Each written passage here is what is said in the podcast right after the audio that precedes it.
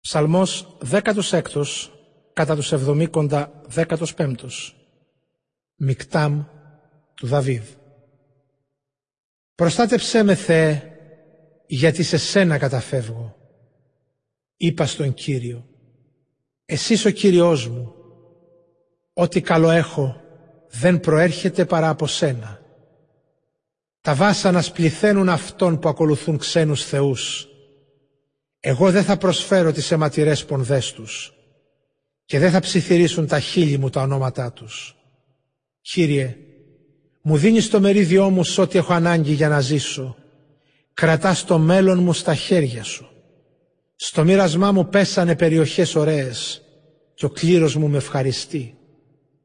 Τον Κύριο που με νουθετεί τον ευλογώ και οι σκέψεις μου τις νύχτες με διδάσκουν. Τον Κύριο έβαλα για πάντοτε μπροστά μου στα δεξιά μου για να μην ταλαντεύομαι. Γι' αυτό και χαίρεται η καρδιά μου, εφραίνεται η ατίμητη υπαρξή μου και με ασφάλεια να πάβεται το σώμα μου.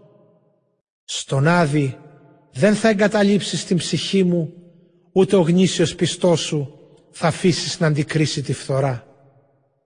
Το δρόμο με μαθαίνεις της ζωής. Αμέτρητη χαρά είναι η παρουσία σου. Απόλαυση στα δεξιά σου αιώνια.